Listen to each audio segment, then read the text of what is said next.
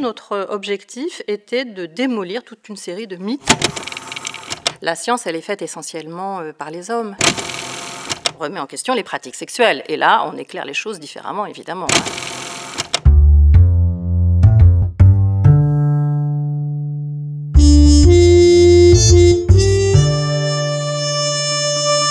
Mondes sociaux, le podcast. Bonjour Sylvie Chaperon. Vous êtes professeur d'histoire contemporaine du genre à l'université de Toulouse-Jean Jaurès, rattaché au laboratoire Framespa et membre senior de l'Institut universitaire de France. Vous êtes spécialiste de l'histoire du féminisme, de Simone de Beauvoir et de l'histoire de la sexologie.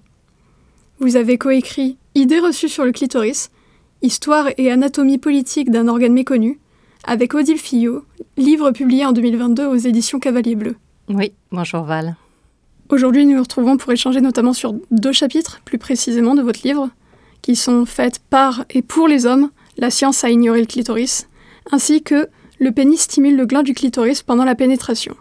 C'est ça. C'est-à-dire ces deux, deux idées reçues qu'on démolit dans, dans, le chapitre. Les différentes vagues de, de féminisme et l'avancée des recherches ont permis que les savoirs concernant le clitoris sont davantage mis en lumière qu'il y a par exemple une trentaine ou une quarantaine d'années. Pourquoi avez-vous ressenti le besoin de publier un livre sur les idées reçues sur le clitoris en 2022 euh, en fait, c'est pas en 2022. Euh, moi, j'ai mon premier article sur la question, c'est en 2011. Et en 2011, mmh. je signe d'ailleurs un contrat euh, chez Payot Rivage pour écrire un livre sur le clitoris. Donc, c'est bien avant tous les livres successifs qui sont sortis d'ailleurs, parce que c'était un petit peu pionnier à l'époque, ça ne l'est plus du tout maintenant. En effet. et euh, bon, après, j'ai été nommée prof en 2012, et puis alors là, j'ai été euh, assaillie de, de responsabilités, de tâches nouvelles, de sorte que j'ai pris du retard, du retard, à tel point d'ailleurs que l'éditeur a annulé mon contrat. Et, euh, et puis aussi, c'est une histoire difficile à, écrire parce que je sors de ma zone de confort, qui est l'histoire du féminisme ou l'histoire des femmes euh, au, au 19e, 20e siècle, pour aller très en amont euh, dans des périodes que je ne maîtrisais pas, le XVIe siècle, le XVIIe siècle, et même avant le Moyen Âge, et même avant l'Antiquité. Sans compter qu'il y a énormément de problèmes de traduction. Du, du, grec, du latin, mais même du, du latin médical du XVIe siècle est très particulier. Beaucoup d'ouvrages anatomiques qui ne sont pas traduits. Donc tout ça m'a demandé euh, beaucoup de temps. Alors, répondre à votre question, pourquoi en 2022, et malgré toute une série de livres qui étaient sortis depuis, j'ai mmh. estimé qu'il était toujours nécessaire de publier ce livre que je n'avais pas réussi à faire Eh bien, parce qu'en fait, euh, il y a beaucoup de bêtises qui se disent sur ce sujet-là. Euh, alors, du côté des sexologues, des psychologues, ben, c'est pas très étonnant. Ils sont pas, ils sont pas historiens, donc euh, bon, ils répètent toute une série de mythes, mais ça peut être repris par des ouvrages d'historiens, par des ouvrages de philosophes. Je pense à des ouvrages récents. Et donc c'est c'est pour ça qu'on s'est tourné vers l'édition euh, Cavalier Bleu et cette collection Idées reçues parce que notre objectif était de démolir toute une série de mythes qui continuent à être euh, divulguer sur le pseudo-oubli, les pseudo-découvertes de cet organe, etc. Est-ce que toutes ces idées reçues que vous évoquez, elles sont dues euh, notamment à un phénomène euh, qu'on pourrait peut-être dire de domination des hommes dans, dans le milieu de la science, ce genre de choses?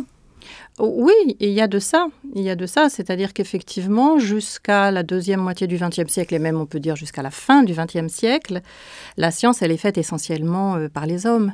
Les femmes, dans la médecine, dans l'anatomie, sont, exclues pendant très longtemps. Elles n'arrivent à y pénétrer que légèrement euh, à la fin du XIXe siècle, et elles sont très très minoritaires pendant, pendant longtemps.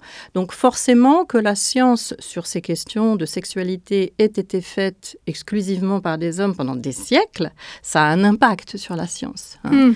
C'est ce qu'on appelle la théorie du savoir situé, c'est-à-dire que euh, et, et, qui produit ce phénomène que euh, la critique féministe des sciences a bien montré hein, depuis la deuxième vague féministe, qui produit ce phénomène de l'androcentrisme, hein, c'est-à-dire que la science, elle est écrite du point de vue masculin euh, y compris du point de vue euh, sexuel, des expériences sexuelles masculines, mais aussi du point de vue aussi souvent d'une supériorité masculine qui est partagée par les médecins. Pendant très très longtemps, ils sont convaincus que les femmes sont inférieures sur, sur, sur bien des plans. Donc ça, ça va effectivement donner lieu à des biais dans la science, euh, dans la science du clitoris. Et par exemple, pour, pour n'en donner qu'un, mais qui est flagrant et que, que, tout le monde peut sans doute euh, euh, tester, c'est que l'acte sexuel, parce qu'après tout, il pourrait y avoir plein d'actes sexuels. Mais en fait, dans le savoir médical, anatomique, il y a un acte sexuel qui est vu comme étant euh, le plus abouti et qui est celui aussi qui est le plus euh, fécondant, qui a le plus de, chances euh, d'aboutir à une fécondation, c'est la pénétration du vagin par le pénis. C'est ce qu'on appelle le coït ou ce qu'on appelle la copulation. Et ça, c'est l'acte sexuel par excellence dans la culture populaire, mais aussi dans la culture savante. J'ai entendu beaucoup de beaucoup d'amis euh, qui sont des femmes cis hétéros qui témoignent ne pas réussir, euh, ben, par exemple, à, jouir durant, le, durant leur rapport. Et il y a encore un peu un côté stigmatisant parfois pour, euh, pour elles. Est-ce que dans ce chapitre que vous écrivez dans votre livre, le pénis stimule le gland du clitoris pendant la pénétration, vous arrivez à expliquer ces, ces phénomènes. En fait, pendant longtemps, les médecins sont un peu pudiques et ont une écriture un peu elliptique, un peu voilée, donc ils ne précisent pas exactement comment les uns et les autres ont du plaisir euh, pendant la sexualité. Chez, euh, chez les Grecs anciens, ce qui procure le plaisir, c'est le frottement des parties, vous voyez, c'est pas très, c'est pas très précis, mm. et euh, la liqueur qu'ils émettent et qui est une liqueur qu'ils appellent mordicante, hein, qui est un peu irritante. Donc chez les Grecs anciens, en fait, voilà, c'est pas l'eau un endroit précis, et c'est le frottement et la liqueur. Euh, on va euh, aller plus loin euh, quand l'anatomie fait un bond en avant au XVIe siècle, où là on commence à, décrire plus précisément à la fois les sensations et ce qui procure du plaisir à l'homme et, à la femme. Et la question évidemment du clitoris se pose. Hein. Et ce qu'on a pu observer, c'est encore à approfondir parce qu'on n'a pas fait euh, un décryptage systématique de tout le corpus, lequel d'ailleurs est beaucoup en latin et pas traduit, et nous ne sommes pas des latinistes euh, chevronnés. Mais ce qu'on a pu voir quand même, c'est que euh, au XVIIe siècle s'instaure une certaine physiologie du coït, on va dire, euh, qui évite les mains. C'est-à-dire qu'auparavant, les médecins, Jacques Duval euh, ou d'autres médecins euh, du XVIIe siècle, peuvent évoquer les caresses du clitoris avec le doigt, avec la main. D'accord. Et il y a d'ailleurs un verbe grec clitoriser, hein, qui veut dire toucher lascivement le clitoris. Et ça, ça va être progressivement expurgé de la littérature et c'est de plus en plus le coït comme euh, acte de pénétration euh, juste, voilà, le, pénis et on ne met pas les doigts, on ne met pas la bouche, enfin tout, ces, tout ça, ça devient euh, mm. synonyme de, de masturbation, de perversité, de vice. Et alors la question se pose, comment est-ce que le pénis peut apporter du plaisir, euh, du plaisir à la femme? Et c'est là qu'on voit formuler pour la première fois une hypothèse euh, selon laquelle les muscles, on parle parfois des... les, termes muscles constructeurs, ischio-caverneux, tout ça ça, a une grande diversité, mais il faut savoir quand même que le, clitoris, il est entouré de muscles, hein, de deux paires de muscles, et ces paires de muscles, en se contractant, rapprocheraient le clitoris de l'ouverture ouverture vaginale et à cette occasion-là, il serait stimulé lorsque la verge effectue son va-et-vient euh, dans le, dans le vagin. Et ça, c'est une idée qui va euh, se, répandre tout en étant contestée. Euh, c'est ça qui est assez intéressant quand on observe les traités sur la sexualité féminine, c'est qu'il y a énormément de dissensus, mais tout le monde fait comme si ce n'était pas grave. C'est-à-dire qu'il n'y a pas de théorie dominante. Tout ce que vous me dites là, ça me fait revenir euh, au sous-titre de votre livre, qui est tout de même Histoire et anatomie politique du clitoris. Et euh, vous parliez justement d'avoir traversé un peu les époques pour, euh, pour, écrire, pour écrire cet ouvrage. Comment est-ce que vous y êtes pris exactement? Quelle a été votre, votre démarche de recherche? Odile Fillot, elle, bon, c'est une chercheuse indépendante. Elle a une formation en sciences, on va dire, biologiques plus poussée que moi. Elle n'est pas historienne de formation.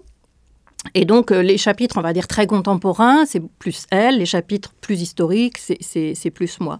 Et notre travail a consisté, oui, à relire tous ces ouvrages d'anatomie, tous ces essais, à regarder les planches anatomiques. D'ailleurs, on va hein, sans doute faire une exposition euh, à partir de ces planches, parce que l'idée selon laquelle le clitoris aurait été découvert euh, récemment, ou même que les parties internes du clitoris auraient été découvertes récemment, elles sont fausses. Elles sont complètement fausses. Simplement, évidemment, ce savoir anatomique euh, qui s'est euh, transmis euh, pendant des siècles et qui a évolué pendant des siècles, eh bien, effectivement, il ne se retrouvait pas dans les manuels de SVT.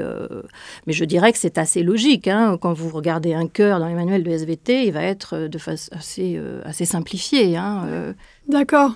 Donc, finalement, l'arrivée des femmes désormais dans le, dans le domaine scientifique ça a pu apporter un nouveau regard sur, euh, le clitoris, de nouveaux, de nouveaux objets de recherche, euh, ce genre de choses. Est-ce que est-ce qu'on a plus de recherches désormais sur le clitoris qu'à une autre époque? Alors on en a plus, on en a plus. Alors euh, Odile Fillot s'est exercée à faire justement une, courbe hein, synthétique depuis les années 1940 sur PubMed, hein, qui est la grande base de données médicales recensant les différentes publications médicales. Et donc, on a pu voir que, euh, bah, en fait, le, si on, si on, rassemble les publications sur le pénis et sur le clitoris, et si on mesure parmi ces publications la part du clitoris, ça reste toujours très minoritaire. C'est-à-dire que c'est entre 4 et 8% les bonnes années hein, de ah publications qui concernent le clitoris. Donc le pénis euh, attire toujours beaucoup, beaucoup plus les recherches, les travaux, les publications, euh, etc. Mais on peut voir qu'il y a des, moments hein, où il y a des petites pointes euh, de, publications plus, plus nombreuses. Et c'est par exemple au moment des rapports Kinsey, parce que Alfred Kinsey a, changé un peu la vision des choses sur les clitoris. C'est au moment des travaux de Master et Johnson. C'est au moment de la publication d'Hélène O'Connell. Et puis c'est maintenant. Hein, maintenant, on s'aperçoit, voilà. Mais ça reste quand même en, deçà, ou au maximum à 8% des publications. Donc le pénis concentre l'essentiel euh, des travaux, toujours, malgré, malgré la féminisation, mais très récente, hein, de la, euh, du monde scientifique. J'ai quand même l'impression que la plupart du temps, quand le clitoris a été étudié, c'était en rapport avec la verge, c'était en comparaison. Est-ce que ça a pu ralentir justement aussi toute la recherche de forcément comparer ces organes? Oui, tout à fait. Enfin, il y a une homologie, hein, puisque pendant les, premières semaines de la naissance, on a un organe commun. Euh, le bourgeon génital, il est commun. Hein, il y a une différenciation à partir de, la neuvième semaine. Donc, on a des, on a des éléments euh, anatomiques euh, communs. Donc, la comparaison, elle est logique, puisque bah, il y a des bulbes dans les deux sexes, il y a des corps caverneux dans les deux sexes, il y a des glands dans les deux sexes, il y a une très forte innervation dans les deux sexes. Donc, il y a des, des choses communes. Mais effectivement, euh, la comparaison, elle n'était pas neutre. Elle était toujours en faveur de. C'est-à-dire que le clitoris était jugé inférieur euh, par rapport au, plein développement, à savoir le pénis. Et en fait, il y a eu deux comparaisons euh, qui se sont. Deux, on pourrait parler de phallomorphisme, hein, c'est-à-dire que la forme du clitoris est vue à travers la forme du pénis. D'accord. Ou on pourrait parler d'androcentrisme, hein, comme en début de cet entretien. Euh, le, premier, il a été euh, créé par euh, Galien, par Rufus, par Soranos d'Éphèse, donc par les Grecs du, du 1er, 2e siècle de notre ère, dans lequel ils voyaient effectivement le sexe féminin exactement comme le sexe masculin, sauf qu'il était resté à l'intérieur. De sorte que le vagin, c'est l'homologue du pénis. le, la, vulve, les grandes lèvres, les petites lèvres, le clitoris, tout ça c'est l'homologue du prépuce. Et euh, le, scrotum, donc, qui euh, emprisonne les, testicules, les bourses, c'était vu comme l'homologue euh, de l'utérus. Donc là, c'est un, premier phallomorphisme qui a été démoli à la résistance, pas par Vézal d'ailleurs, le grand Vézal, le grand anatomiste, il n'y a vu que dix feux. Il a continué ce premier phallomorphisme. Et puis après, il y en a un qui est apparu, un second, très vite, dès que Realdo Colombo, dès que euh, Fallope euh, décrit euh, le, clitoris disséqué, hein, pas le clitoris tel qu'on peut le voir de l'extérieur, mais disséqué. Et alors là, la comparaison, ça a tout de suite été un petit pénis. Mais ça a été même un pénis miniature. un pénis microscopique, et Ah puis oui. même un pénis non développé. Au 19e siècle, il y a toute une théorie selon laquelle les femmes ont connu un arrêt de leur développement notamment euh, du fait des hormones. C'est une théorie euh, euh, liée à, à l'endocrinologie. Et donc, l'organe sexuel développé jusqu'à son stade final, c'est le pénis. Le clitoris est un pénis qui a connu un arrêt de développement. hein.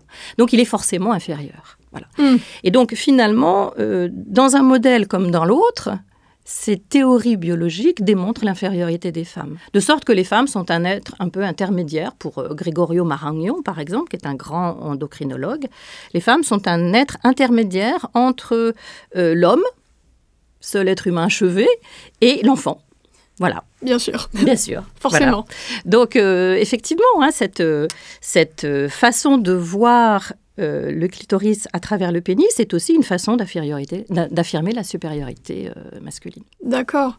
Mais euh, est-ce qu'il y a toujours autant de conflits, justement, entre les, les chercheurs, les scientifiques, à propos des connaissances sur le, sur le clitoris? Alors, il y, a- il y a toujours des points, on va dire, un peu, euh, un peu aveugles. Ben, vous avez vu, il y a très peu de publications sur le clitoris quand même, hein, toujours aujourd'hui.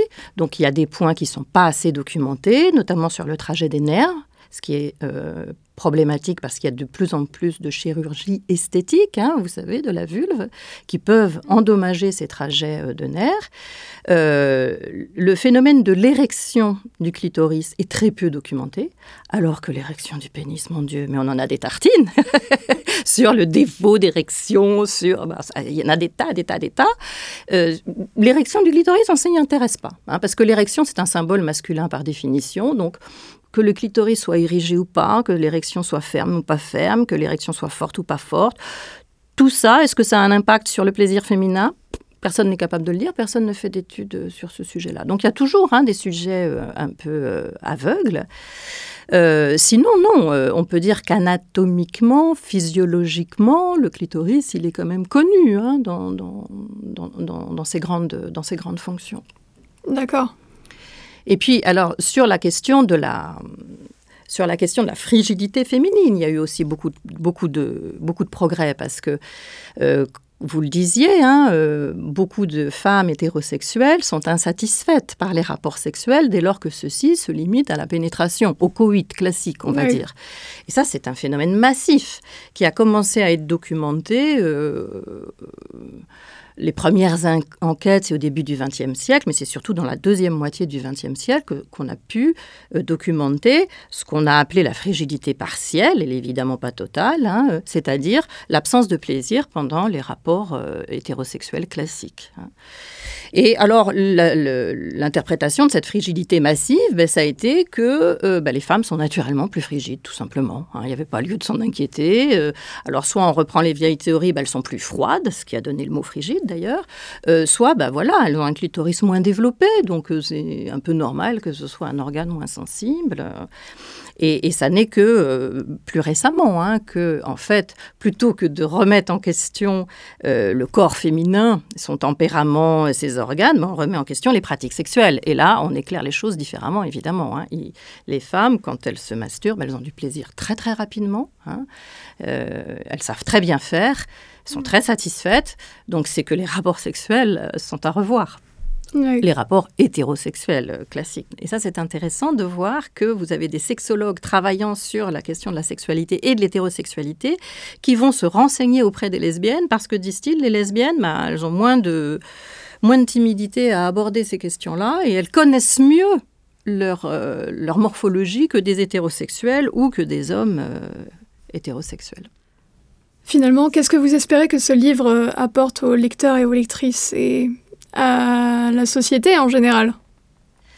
Euh, bah, je, dirais euh, voilà plus de rigueur dans l'analyse euh, dans l'analyse des sources, dans l'analyse des récits historiques, parce qu'en fait que ce soit les mythologies, on va dire euh, androcentrées hein, et, teintées de domination masculine, mais que ce soit aussi les mythologies féministes, parce qu'il y en a eu récemment, hein, notamment certaines disant que le clitoris est plus innervé que le pénis ou le clitoris est plus grand que le pénis. Enfin voilà, il y a eu des nouvelles mythologies hein, féministes. Voilà. Voilà, nous, ce qu'on essaye, c'est loin de ces mythologies ou de ces préjugés, d'essayer euh, d'être le plus rigoureux possible et d'essayer de voir là où le consensus scientifique euh, s'opère. Euh, tout en sachant que bon, bah, c'est toujours pas fait. Alors là, on n'a pas parlé du point G, mais là où il y a le plus de dissensus scientifique actuellement, c'est sur le, point G. Ça, c'est là où il n'y a aucun consensus qui n'est encore trouvé. Merci beaucoup en tout cas Sylvie Chaperon pour euh, votre intervention et vos éclairages sur vos travaux. C'était Monde Sociaux le podcast. Merci encore et à bientôt. Merci.